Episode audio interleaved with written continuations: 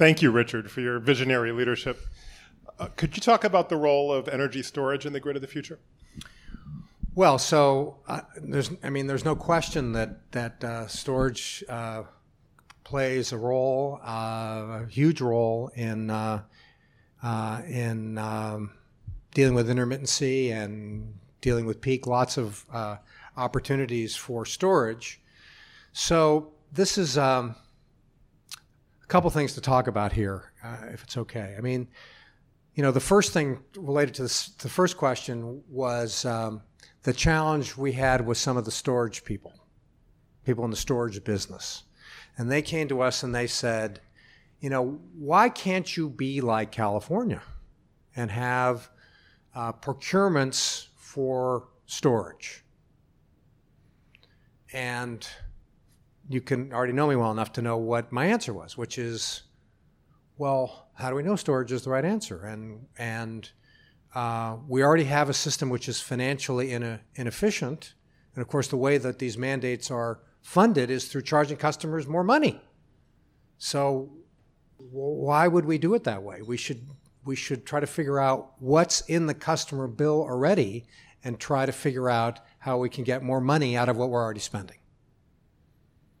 So, that wasn't necessarily a great first conversation, but what it did lead to was the storage companies coming back and engaging with us and engaging with the utilities and engaging with uh, the sort of uh, the value distributed energy resources thing. This uh, has a whole series of things in the value stack of that uh, uh, make up the components. And so the storage industry now uh, is trying to figure out how it can make things work in New York, given our policy. But it's an interesting challenge. It's an interesting challenge because um, the way that the projects, um, the, the economics of the project come from a stream of diff- a, a series of different revenue streams.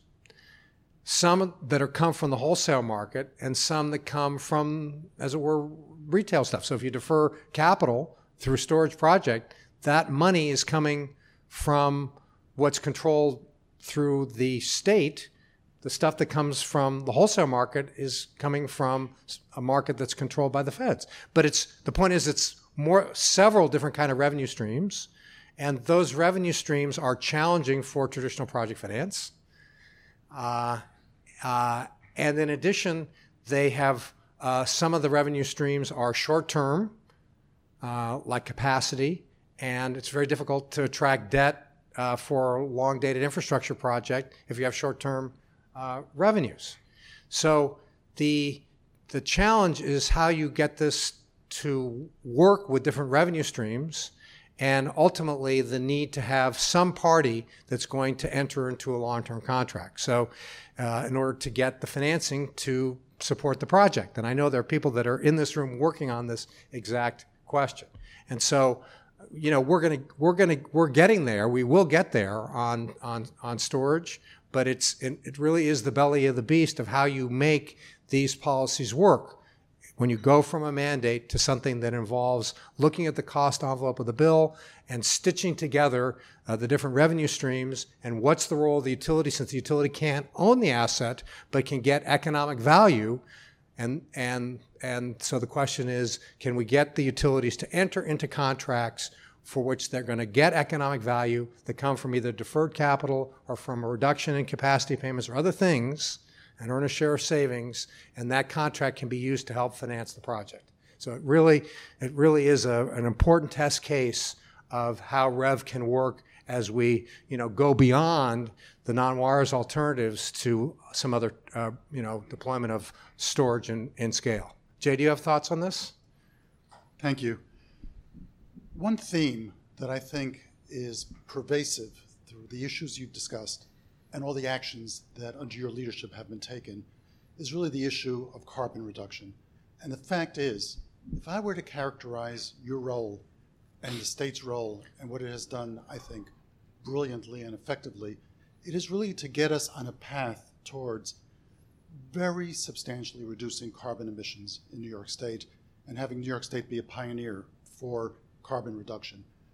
God knows we need that desperately. So my own thinking about this is the, the storage roadmap, for example, that has been issued under NYSERDA and the Department of Public Services leadership.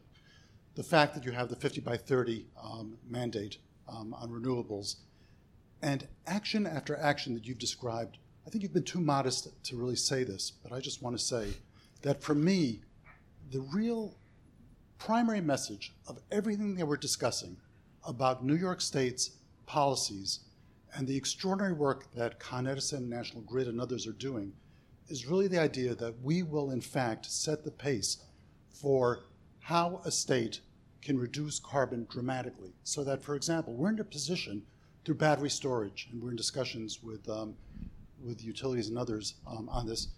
We're in a position to put massive amounts of battery storage at some of the large, at our plant, Ravenswood, which I'm chairman of, for example, a massive portion of the 1,500 megawatts that we're proposing to put in by 2025.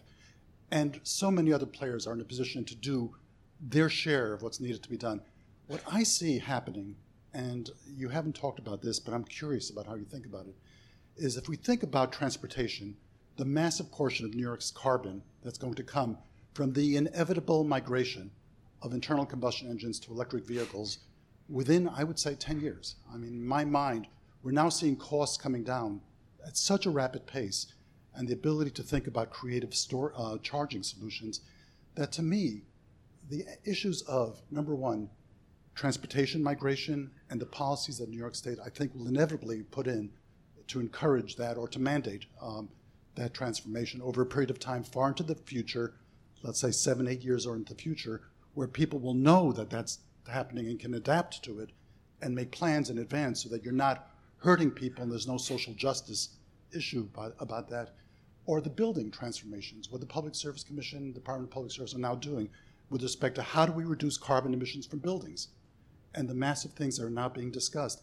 I think that we're in, on, on a trajectory that really is the where you what you have said is we are objective oriented. You're not going to specify to a player how to achieve the mm-hmm. objective, but the state's going to mandate certain objectives, and we will have an end result mandated.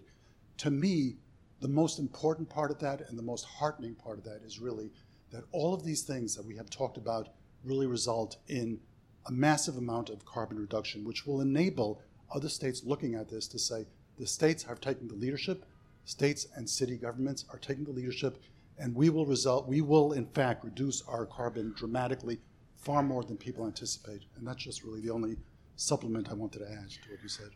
Well, thank you, Jay. So we have a lot more to do from a carbon standpoint, as you point out, because the electricity sector is uh, is uh, minority of the emissions. You know, so uh, autos are a substantial portion, um, and and uh, the building stock. So. Um, so we have a lot more to do. You know, we started with the power sector because we uh, as I said before, we're not going to be able to really, I think, uh, take advantage of the storage potential in the batteries. But we also don't want people to charge all at the same time. You know, if we can't build the an underlying uh, s- smart grid, it's going to be very difficult to uh, deploy large scale uh, electric transportation. Same, same thing with we need to uh, get customers off of fuel oil and we can't, you know, because we still use a lot of fuel oil, so we have to electrify heating. Uh, and so again, you know, that also involves the ability to optimize uh, uh, that resource. Um, so, um, so that's I think the first thing I want to say. Um, the second thing that I want to say really is your point about states, and what I said at the beginning of the energy transition has already happened. It's happening. Um, you know, the cost of distributed solutions going are going down. The cost of renewables continue to go down. Uh, customer preferences are changing at the individual, community, and corporate level. Um, whether it's for green, you know more control over their energy, for resilience, or uh, more renewables. Um, the cost of the traditional way uh, of We've had benefits of reduction of generation costs from shale gas, but costs of distribution continue to go up. You're not getting a lot of digital in the way that we uh, transport and distribute electricity. We're not getting a lot of, you know, productivity benefits from uh, digital stuff when you're you know digging up streets and stuff like that. It's uh, so it's uh, so it means that load growth around the country is for utilities is flat or in some cases declining. So you have um, inequities. Those customers that want to have a distributed solution are doing that, leaving the cost of the system uh, spread over fewer and fewer customers. These are these are issues which are facing utilities in virtually every state. And so you know when you think about shale gas, shale gas, you're not going to put a coal power plant next to your factory, but you can put a CHP unit using natural gas next to your factory or next to your you know a set of new homes. So these there are meaningful stresses on the system. And so the only question is sort of how long this transition is going to take, which is obviously critical in, in considering climate change. How much wasted, you know, uh, stranded assets we're going to have. What's going to cost us all to do this? So that's why we're trying to we we are, we know we saw these long-term trends. That's why we try to get ahead of them. Whether we're going to be right or not, I don't know. You know, one of the approaches we're taking is a market-based approach fundamentally. Um, because we think we'll, we'll, if we can figure this out, it'll we'll be able to get the economic development benefits uh, that can come from it. We also think, by the way, that when we talked about some of these ideas about value-added services, we don't know what value-added services are going to take place. But you know, states are in in competition for talent and young people. You know, are you going to? You know, there's some theory, I guess. Are you really going to want to work at a state which doesn't have an, uh, I'm not talking about a green power sector necessarily, but an, but an, an interactive power sector that permits value added services.